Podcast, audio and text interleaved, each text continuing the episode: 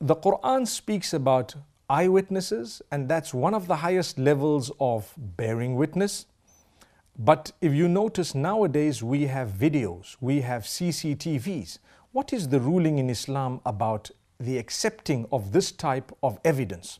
Well, it's quite clear that if that evidence has not been tampered with, and if it belonged to authority that is very reliable, and if from the time it was recorded, going right up to the time that the judge received it, there is an accurate record of who tampered with it or touched it or had the possession of it, then only it may be looked into by the judge.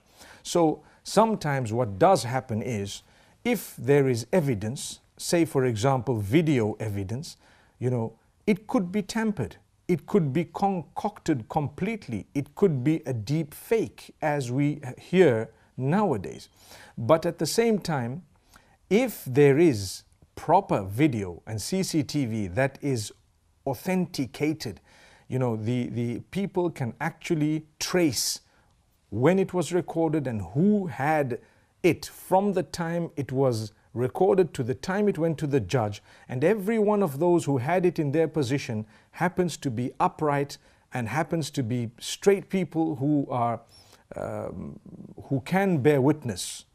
And their witness would be accepted, They're, they don't have major blemishes against them, then the, that type of evidence would be taken into consideration to a certain extent, at times to the complete extent. Like I say, it's all based on whether or not it is authentic.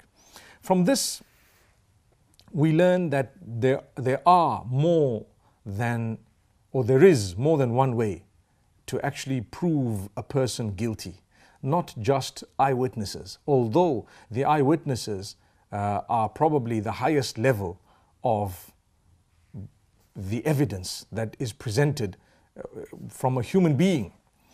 And notice this wording is so beautiful because imagine if the Prophet ﷺ said that uh, people would not be given their claims unless they had eyewitnesses. If that was the wording used, then we would not be able to uh, we would not be able to use any other evidence over time. Technologically advanced evidence. We wouldn't be able to use it. But because the term bayina is used, and that refers to any evidence, you know, the sign, any, anything that is acceptable in terms of evidence against the person, you know, it would be used.